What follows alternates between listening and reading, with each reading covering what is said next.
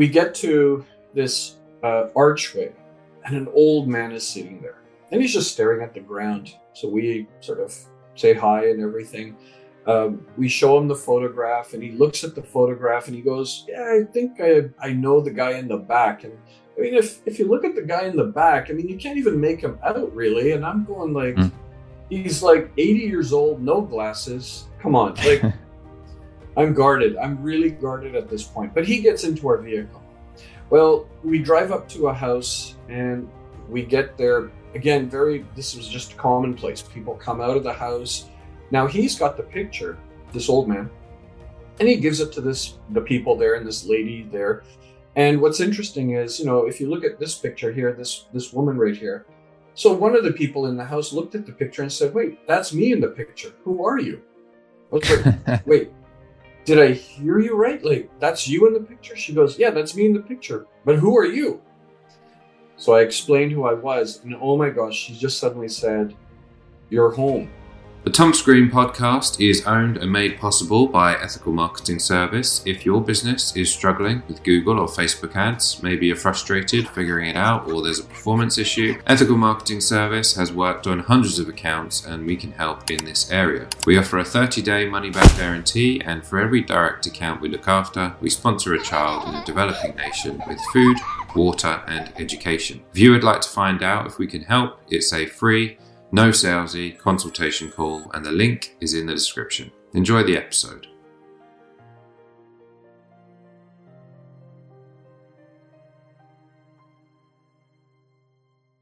Thomas Green here with Ethical Marketing Service. On the episode today, we have Sam Thiara. Sam, welcome. Thank you. I appreciate being on the show and being able to share some insights. I'm very happy to have you. Would you like to take a moment and tell the audience a bit about yourself and what you do? I would love to. And, you know, I always take a unique pathway. And that's part of the whole idea of my background is I support and help people to discover who they are, not what they do. And the way that I can best do that is to say, apply it to myself. Here's how I introduce myself. I'm an individual who is guided by five core elements. And the five things are servant leadership, story sharing, activator igniter, champion enabler, and community do-gooder. Those five things have enabled me to help individuals, teams, organizations, educational institutions, and nonprofits to their pinnacle best.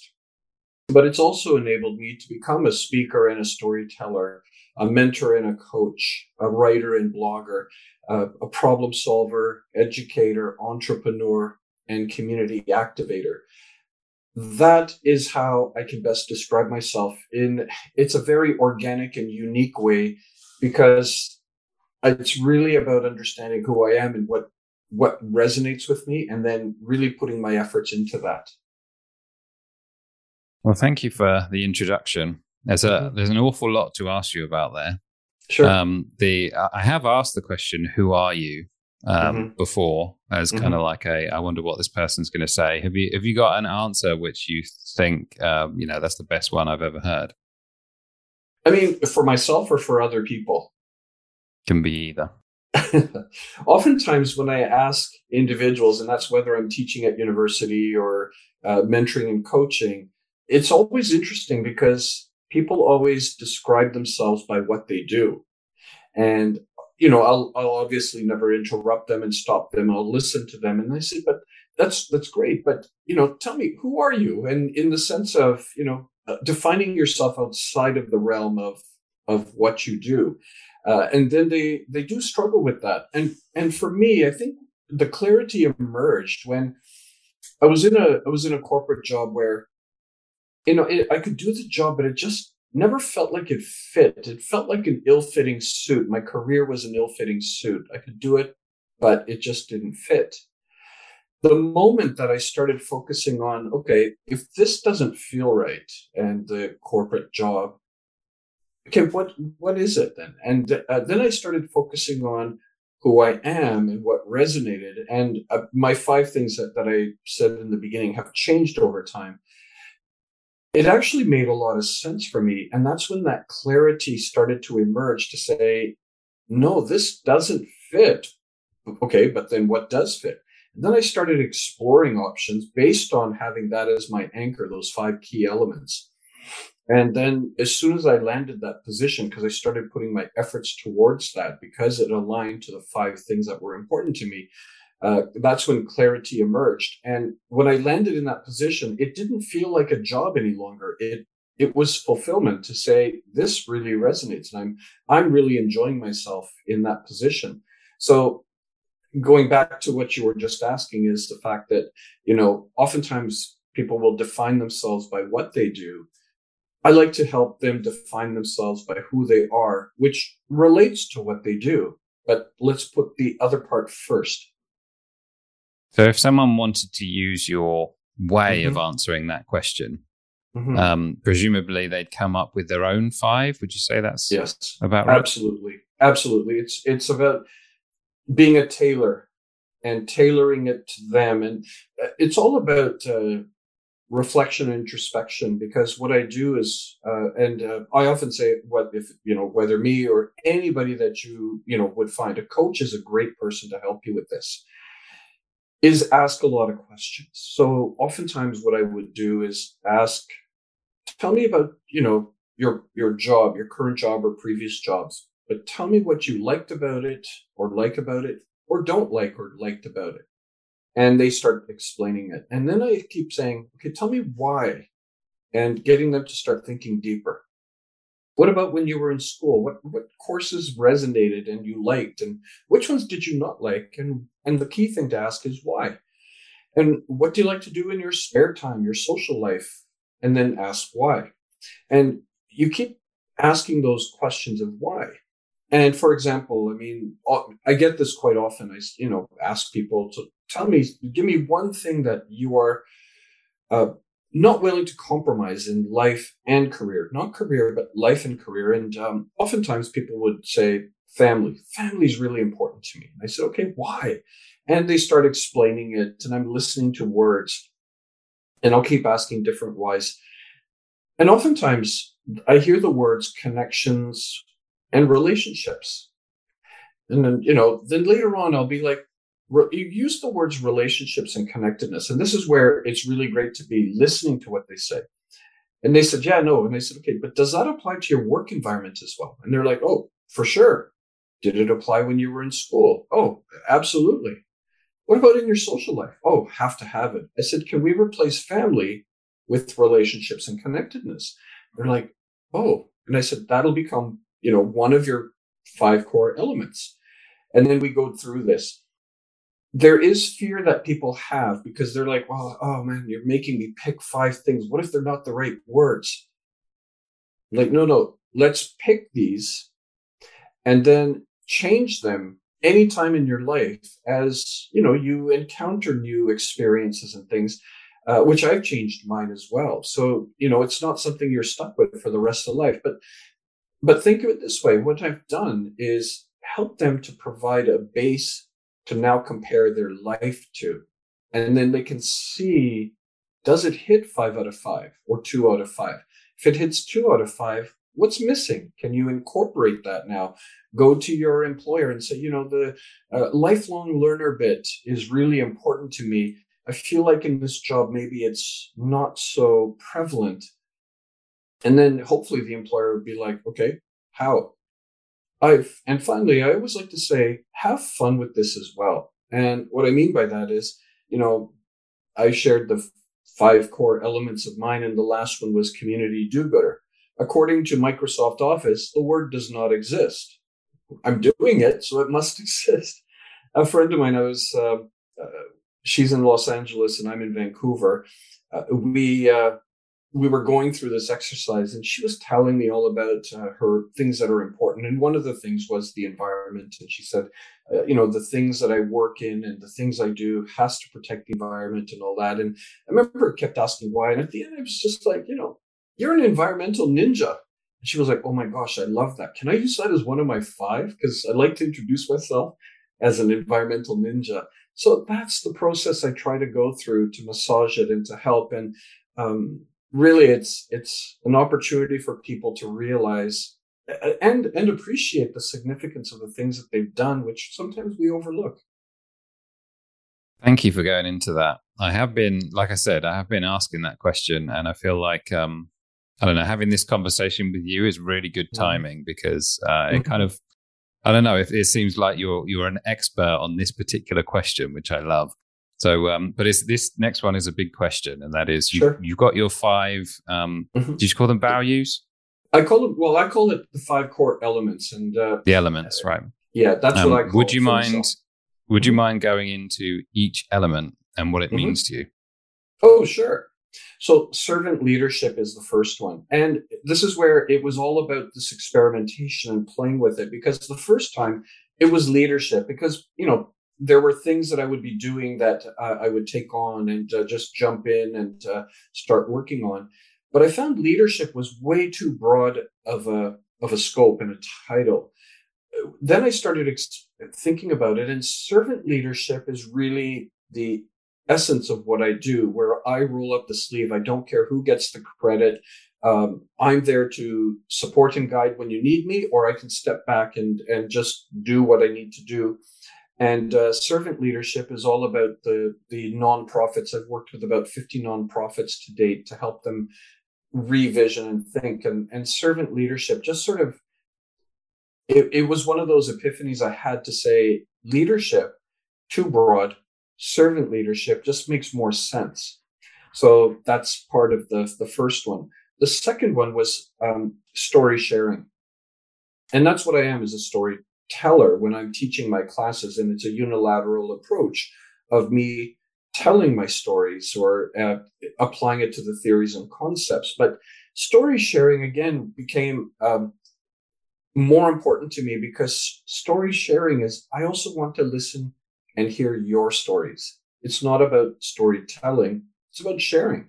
We sit in over tea and have a conversation, and we just keep building on stories together. And story sharing is all about this element that people have these tremendous stories that, you know, they sometimes feel insignificant about, but I want to listen to them and, you know, build and share stories with them. So story sharing became that. The third one is champion and enabler. And that changed actually from corporate communications or corporate community relations, because that's what I used to do and still do, but it wasn't so prevalent anymore. But champion enabler is the fact that there's a lot of noise out there of people telling you what to do. I've had about 5,000 conversations to date.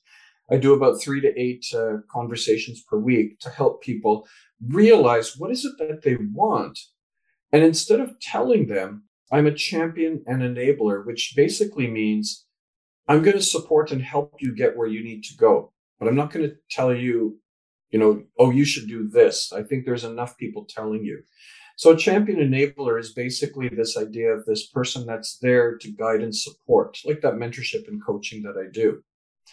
And, you know, the champion enabler, you know, the activator is this whole piece of that pilot light. How do we inspire and activate and get them to and provide them, you know, the fuel to get them to go? So we've got the champion enabler, activator, igniter is the sort of the second part to it, which is, okay, so, you know, I'm here to support and guide you, but now let's get you going. And then, you know, building the things in there that just ignite them. And community do-gooder never changed. Well, sorry, the activator igniter did change, because student development was really important to me, is to help young people realize and discover. But I changed it to activator igniter because I found student development, again, I still do it when I teach in university and I mentor and coach, but I found, but there's a lot of young professionals, mid-level managers, even senior people in organizations that approach me. And I just found that student development was too narrow. Leadership was too broad.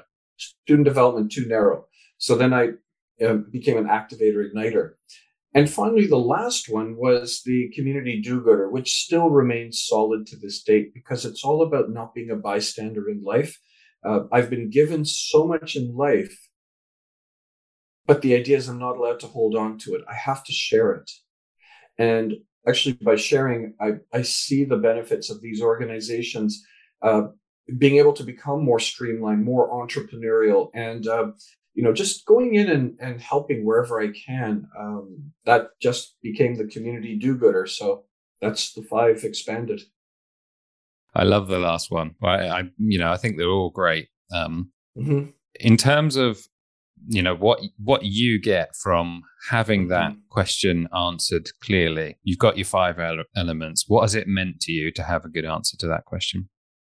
It's fulfillment. I mean, the idea is that I've got about 12 projects I'm working on right now, and none of it feels like work, even though it is work. And they're not independent and separated from each other.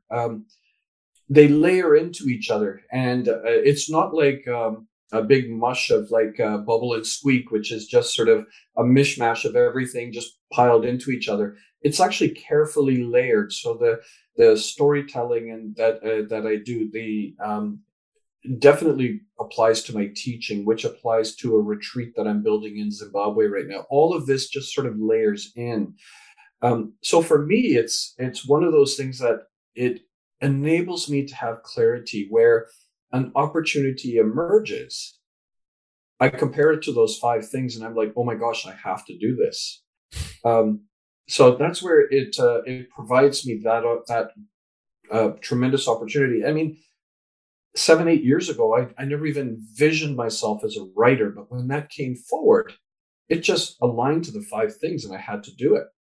Same with teaching. I never saw myself as a lecturer in university, but I get so much enjoyment and it doesn't feel like work, except when I have to mark papers, then it is work. But that's where it doesn't feel like work when I'm standing in front of the class and sharing.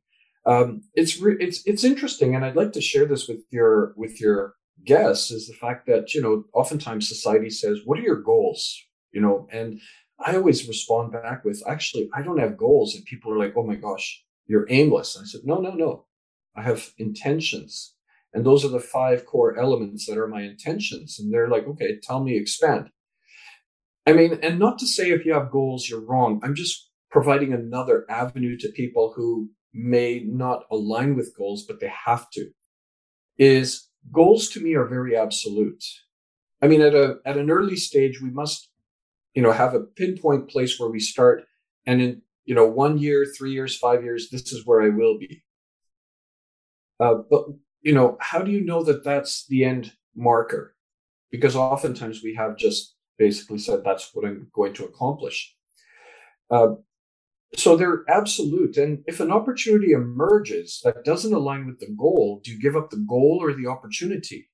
It's very absolute. Whereas with me, if an opportunity emerges, I compare it to those 5 things that I'm not willing to compromise, and then it resonates.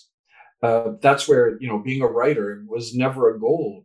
Teaching in university or building a retreat, those were never goals of mine, but it hits the 5 out of 5. So I live in the world of intentions, not in goals. But again, if people have goals, I'm not saying they're wrong. It's just another way that I can actually provide some insights to people who may not, would be like, okay, I've got this opportunity that emerged, but, my goal is to do this. It's like, okay, let's pull that back. What's important to you? Does this opportunity align and resonate with regards to something that's really important to you? Then let's explore that. Thank you for that. And incidentally, I did used to ask the question about what are your goals at the end of every episode, but what I found was that there weren't that many answers that were compelling to to the question. So some people had, as you said, it is finite. Mm-hmm. So in the sense that it might be a revenue goal or a follower count or something like that, and much better to have, as you say, intentions. For those who haven't gone through this process of thinking about who they are, and they could name their 5 elements, would you expect them to get some clarity on those types of decisions that they have to make? Absolutely. And I always say, find someone that you trust that's not going to tell you what to do, but are more interested in asking you, and that's where trained, coaches come in, where, it's all about asking questions. I mean, People come to me looking for the answers to life. I mean, should I do this or should I start this business? And I'm like, well, I'm not going to tell you what to do. There's enough people telling you what to do. I call myself the difficult monk, and the difficult monk because you come to me looking for the answers to life, wanting me to tell you what to do. Instead, I'm not going to tell you what to do, but what I'm going to do is ask a bunch of questions, because the answers you seek lie within you. You are the monk. You are the person that knows this, but I'm just going to ask these questions. And it's interesting because it's like after the conversations we have and people get clarity, they're like, oh, thank you so much, man. I feel so much better. I know the direction I'd like to go. I'm like, all I did was ask questions. You were the one who laid out the plan now. Now let's get you going in that direction. It's always interesting to see the epiphany that people get when they're like, ah, okay, that makes sense. That's what I got to do. Very rewarding as well, I would imagine. Yeah. Well, you touched on something which I really wanted to ask you about, and I haven't, in the prep, I hadn't got round to the story where you went to India. So I know that there's an interesting story there, but I don't know what it is. So would you share that? Oh, absolutely. I mean, again, it was one of those, you know, I think oftentimes people struggle with, who they are and identity and journey. So I'm a British-born Canadian. My parents are from Fiji. My grandparents come from India. And visibly, I look Indian. But, oftentimes the question comes up, what part of India are you from? Like, well, I was born in England, raised in Canada. And they're like, no, your parents, what part of India are you from? Are they from?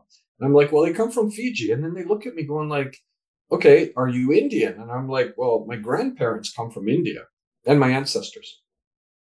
And then others who are like, well, no, you're not Indian, you're Canadian, which, I mean, that's true as well. I mean, most of my life has been in Canada. I mean, we play hockey and, we eat hot dogs. And when we skin our knees, we bleed maple syrup and not blood. That's how much Canadian, I guess, we are, or I am.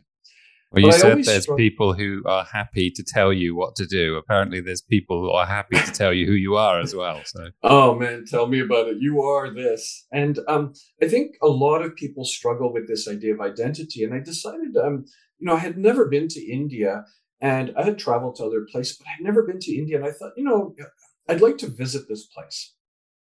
And it doesn't matter how you go on to India, but I don't think anything ever prepares you. So I went there. But also part of it is the fact that nobody in my family knew our ancestral home, where my grandfather, he left in 1905. My grandfather left on my paternal side, India in 1905. He was venturing to Argentina, wound up in Fiji. That's where my father was born, got married, my mom, and then they moved to England.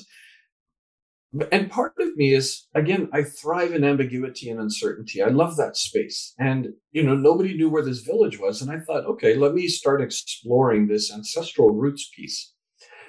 And I just remember, my dad's older brother had been to the village many, many years ago. But my father had never been, and my grandfather never went back. But my uncle passed away many years ago before we pulled that information. But what he did do was take a picture of people from our village. So that it's a faded photograph, 3.5 inches, faded, dingy orange or yellow. So I had a photograph and little information. We knew the name of the village. We knew the town it sat about 5-6 miles away, and the district of Hoshiarpur, which is in Punjab. So I thought, okay, armed with a photograph, very little information. Okay, we're off. And I went to India and explored, and it was actually an eye-opening experience because it's a foreigner going to a land that should not be foreign to them, searching for a needle in a haystack, but not sure where the haystack was even located, and experiencing India for its brilliance and magnificence, but also exploring India for the poverty, the injustices that I saw. It made me realize that I was a traveler, not a tourist. I wanted to experience India, not just see it. I wanted to experience it. And I had an epiphany while I was in the state of Punjab. And it was one of those side things that emerged because of this identity piece. It wasn't the journey to find my grandfather's house was the pinnacle piece that I wanted to do. But my realization in Punjab, when I was heading to the Golden Temple, which is the holiest place for Sikhs, is the fact that my life was always what I call a thali. And a thali is a platter segmented by dishes. So my life was a thali. I'm a platter with segmented dishes. I'm British, Canadian, Indian, Fijian. Plus I have a caubeen behind me. I played in an Irish military pipe band for 11 years, so maybe there's a bit of Irish chutney on the side as well. But I woke up at 4 a.m. just abruptly, and I realized I'm not a thali. I'm not a segmented dish of cultures. I'm khichdi. Khichdi is a rice dish with a blend of spices and flavors and vegetables, etc. And you mash it all together, and it's a mash of it. And my cultures should be blended together as opposed to segmented. And it's a message that I think a lot of people can resonate to, because they were like, oh my gosh, yeah, I mean, I'm Khichdi too. So I get, British people going, I'm Khichdi, or, I get people from Asia going, yeah, no, I'm Khichdi too. So that I think was one of the highlights of the journey, and to express this in the book that I wrote, called Lost and Found, Seeking the Past and Finding Myself, is the fact that people who read it say, oh my gosh, I'm Khichdi. And I can appreciate that. The journey to find the village was much more intense and much more difficult than the epiphany that emerged as a result, because I was open to that. So a day before I left for India, my step-cousin had contacted me, and he said, look, I understand you're looking for the village, and the village name that you have is wrong. I made it to Garshankar, which is the town 6 miles away, but the name of the village is something else, which sounded like the name of it. So Chadodi is the name of the village. He said it's Janodi. And I thought, okay, now I didn't find a Janodi, but I found a Jandoli 5 miles away from Garshankar, which is the town. Jandoli, Chadodi. And I told my dad, I said, look, do you think that might be it? He said, well, maybe we just, the names either changed a bit, or maybe we didn't hear it correctly. So we found Jandoli. We arrived there, and people were in a courtyard, and showed them the photograph, and they were like, well, let's get the village elder. And he came and he looked at the picture, and he goes, I think there's a guy in the back. He looks like so-and-so, and, their house is up this way. So he gets in our vehicle, we drive to a house, and I'm with all this anticipation going, oh my gosh, I'm just going to be reconnecting with our ancestral roots. And people came out, looked at the photograph, and said, no, this isn't the right house. And I remember my enthusiasm sank a little bit, but then it suddenly perked up again. He said, no, but that house is up the road this way. So again, the elder came with us. We drove to another house. People looked at the picture, and they're like, no, this isn't the right house. And this happened about 5 or 6 times, where you get the anticipation and deflation because it's not the right house. What I love, though, is, we came back to our original spot of this courtyard, and, they were all anticipating we were going to find this village or this house. And, they said, it's okay. You know what, just come back tomorrow and have dinner with us and be a part of our family. And I thought, wow, that's brilliant. Like, just that sense and feel of welcoming, because prior to India, and when I was in India, people are like, well, why are you searching? I mean, you're not going to find it. It's not that important, or, even if you find your village, you may not get a good reception. So I put that aside. I'm like, no, I'm not going to listen to the noise. I went back to my hotel, phoned my father, and I said, look, it just didn't work. And he said, that's okay. Enjoy India. Like, you've done what you can, just enjoy India. And when I hung up the phone, he thought that was it. I said, no, I'm going to give it another go. So when my driver came back the next morning, my wife thought we were going shopping. I said, no, we're just going to get to the town of Garshankar. Let's talk to people. And again, we're talking to people in Garshankar. And again, why are you looking for it? It's not worth looking for. You're not going to, and if you find it, you're not going to get a good reception. But eventually one person said, oh, you're looking for Chadodi. It's up the road, I think, this way, about 5-6 miles. And again, I'm really guarded at this point. Did I hear you right? And he was like, yeah, no, it's up the road this way, I think. So we drive up a road. We get to this archway, and an old man is sitting there. And he's just staring at the ground. So we sort of say hi and everything.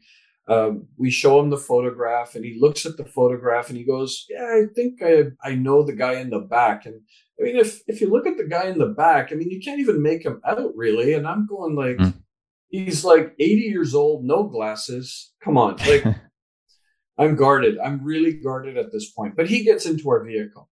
Well, we drive up to a house and we get there again. This was just commonplace. People come out of the house. Now he's got the picture, this old man, and he gives it to the people there and this lady there. And what's interesting is, you know, if you look at this picture here, this woman right here. So one of the people in the house looked at the picture and said, wait, that's me in the picture. Who are you? I was like, wait, did I hear you right? Like, that's you in the picture? She goes, yeah, that's me in the picture. But who are you? So I explained who I was. And oh my gosh, she just suddenly said, you're home. And, you know, because now it was the realization that what I'm doing is standing where my grandfather left India. I'm standing where the house where my ancestors are from. And it was that important to me to search for this, that because I know my father's never been to India. He won't go to India because of his age and he's got a disability. I went out into the fields right where our fields are in front of the house. I scooped up dirt and I brought it home to him. So he's got the village with him.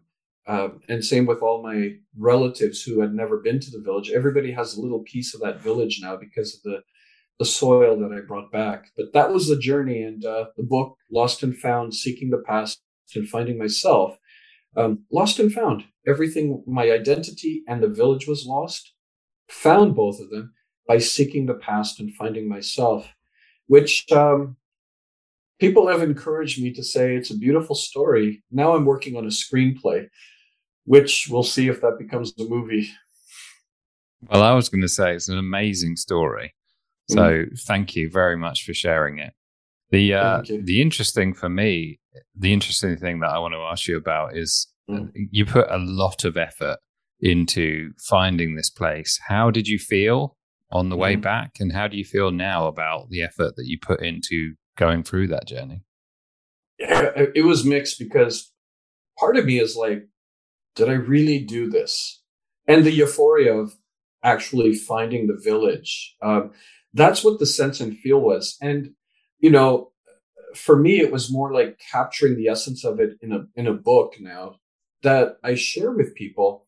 And the idea is, because part of it was, and the benefit for me is the fact that, you know, it's also about helping other people realize their own personal identity.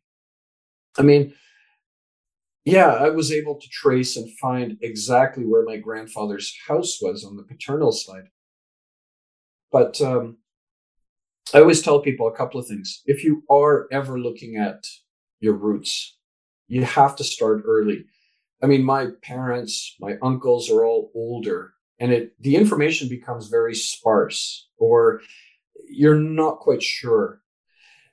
Equally, what I appreciated from it when I talk to people about it is, you know, the fact that, you know, you talk to people, like, for example, I talked to a gentleman from Sicily who was like, oh, you know, he lives in the States, but he was like, I'll never find my roots, you know, because we don't have any information. We don't know the house, the town, the district, none of this. And my thing was, but have you been to Sicily? And he goes, oh, no, I've been to Sicily, but no, I'd never find it. I said, but did you feel a sense of connection to this place? And he was like, well, yeah, that I did feel, because knowing my ancestors there. I said, you just did the same thing I did. I just was more micro-focused, but, you know, you can embrace and appreciate that piece of you that you've been able to realize is this connection to a place where your ancestors have come from. So it's about sharing with people, and you know, that's why I said, I mean, to sometimes I just sit back going like, man, did I really do that?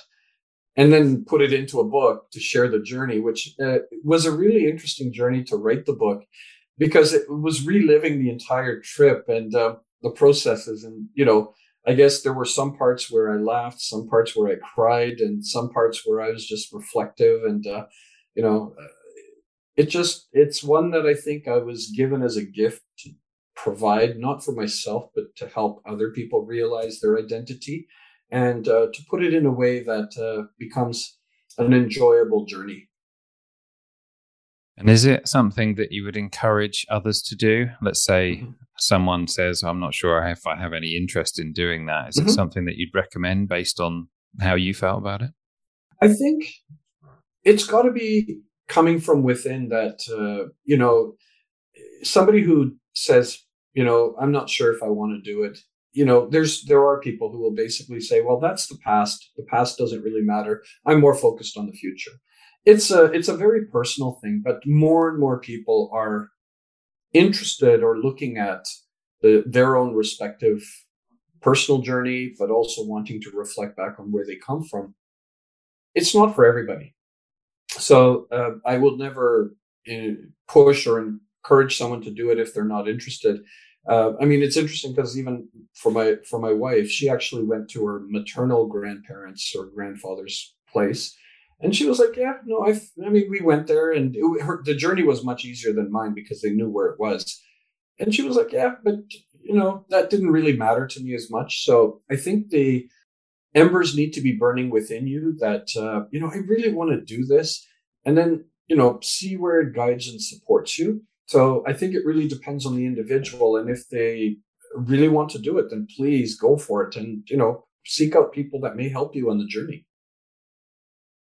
Well, big congratulations of going through it and finding it and persevering and then putting it down into a book. And the book that you mentioned, what would you say the biggest challenges were in getting it all into that format?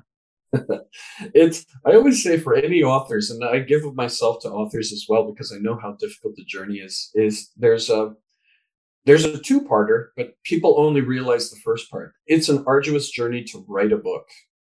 And people are like, when they receive it in their hands, they're like, oh my gosh, it's so amazing. That's it. The book is not going to fly off the shelf. And the first part is pushing a boulder up a hill to write the book. The second part is promoting it and getting people interested. That's pushing the boulder up the hill, and hopefully it doesn't crush you as it rolls on top, you know. But the whole piece is the fact that we all, you know, it goes back to one of my favorite signature taglines is everyone's life is an autobiography. Make yours worth reading. We all have stories. We're living stories, and a need for people to learn from you and to share. And that's the importance of all of this, is the fact that we are living stories. And I was able to capture it and put it in there.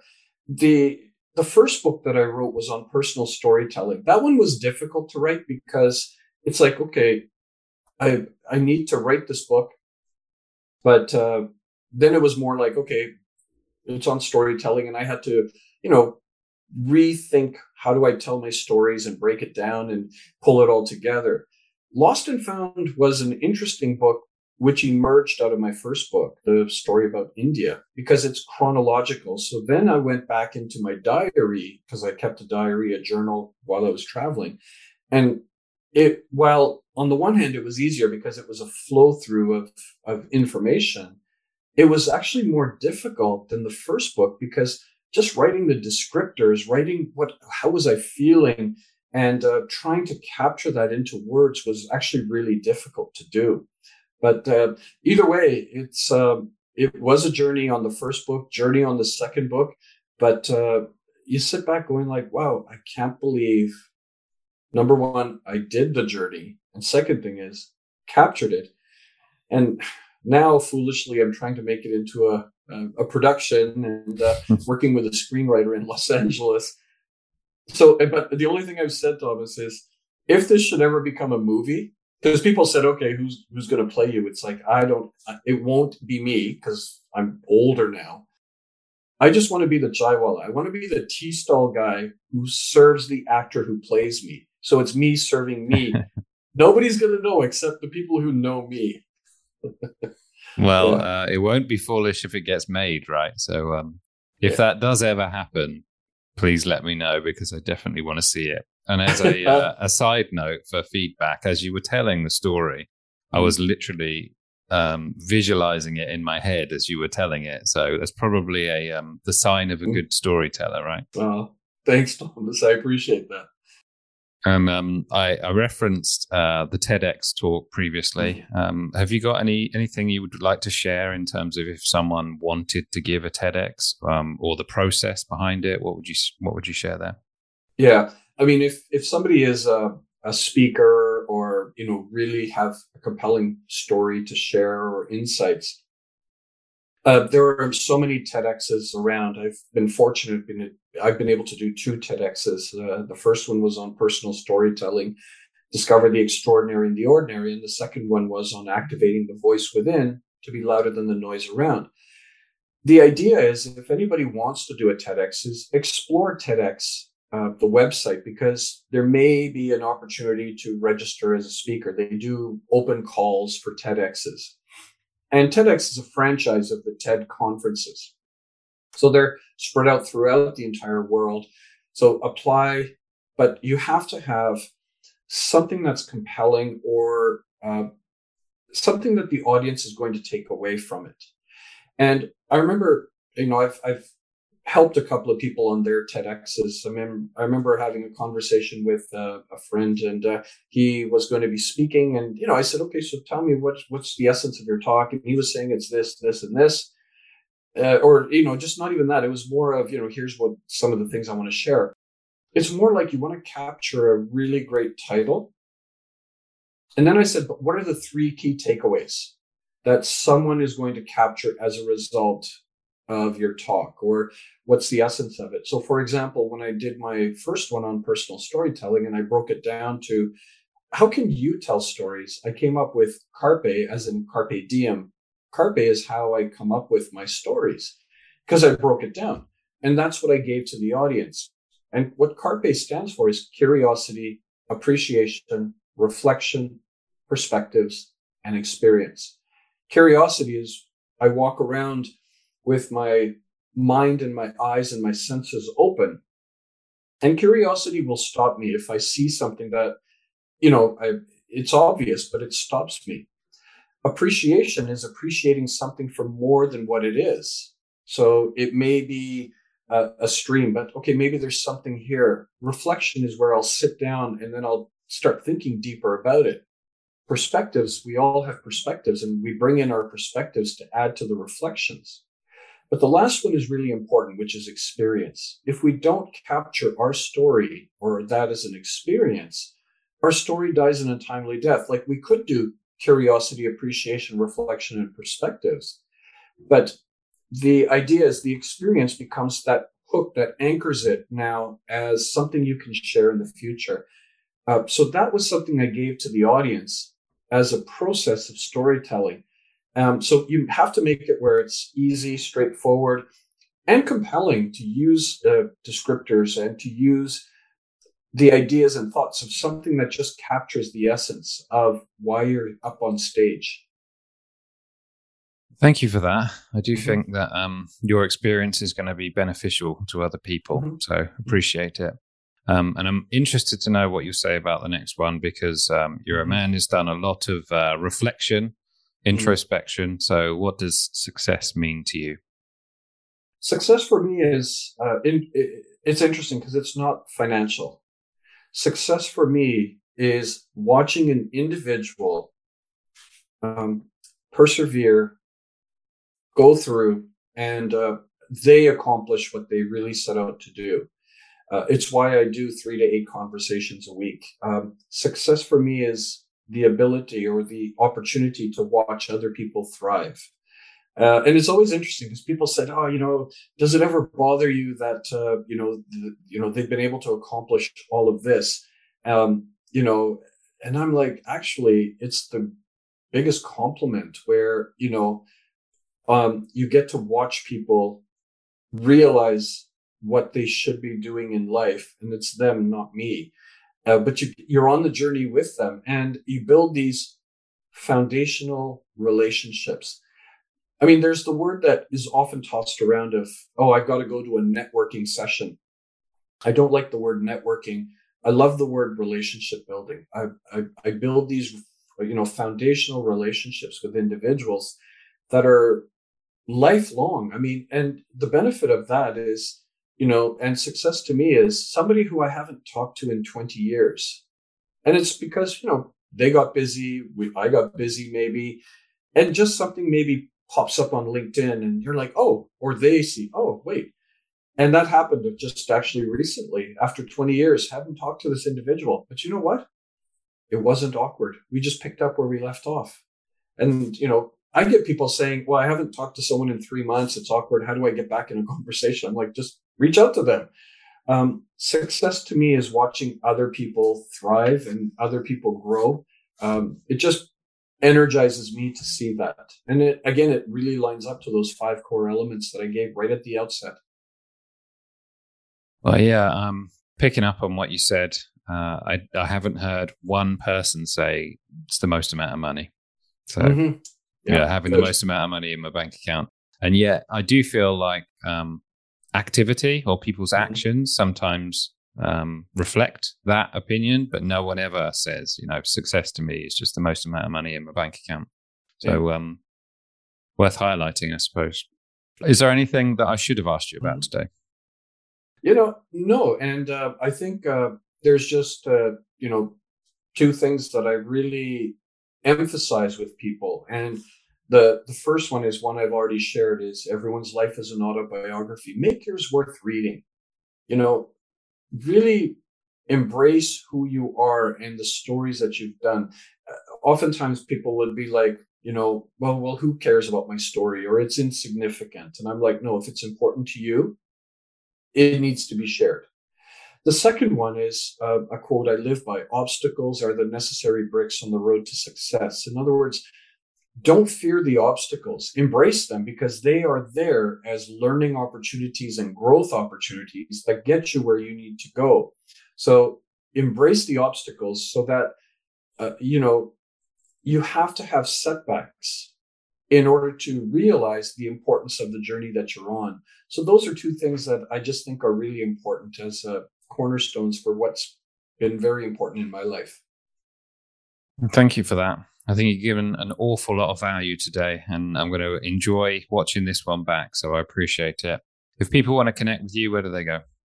Yeah, so I've got a website with, I've got about 190 blog posts on it, and they're all free for people to read of insights and things. And that's www.sam-thiara.com. I'm also on LinkedIn, Instagram, and Twitter. So people are always happy to, follow me at those places or drop me a note and tell me, heard you on your podcast, and would be happy to just either connect with them or have a conversation with them. 190 blog posts. You've been a bit busy then, basically. And the last one was a significant one because I just turned 60, and I kept calling myself, I get seniors discount. People said, no, you're an elder. You're not senior. And I did a blog post, which were 60 reflections on turning 60. And they're all little mini hits. And I think that's one that a number of people have said, oh my gosh, I got so much value out of that blog post. So now I've never done TikTok. Somebody said we should maybe make all 60 of those into small TikTok videos. Okay, maybe that's the next thing I tackle now. My opinion is that TikTok needs more information like that. So you might be doing the world a service. But Sam, thank you very much for being a great guest today. Thomas, thank you so much for the opportunity to share. And, I think you're providing a great service to your audience as well, because of all the minds that are coming together to, share their insights. So thank you for that.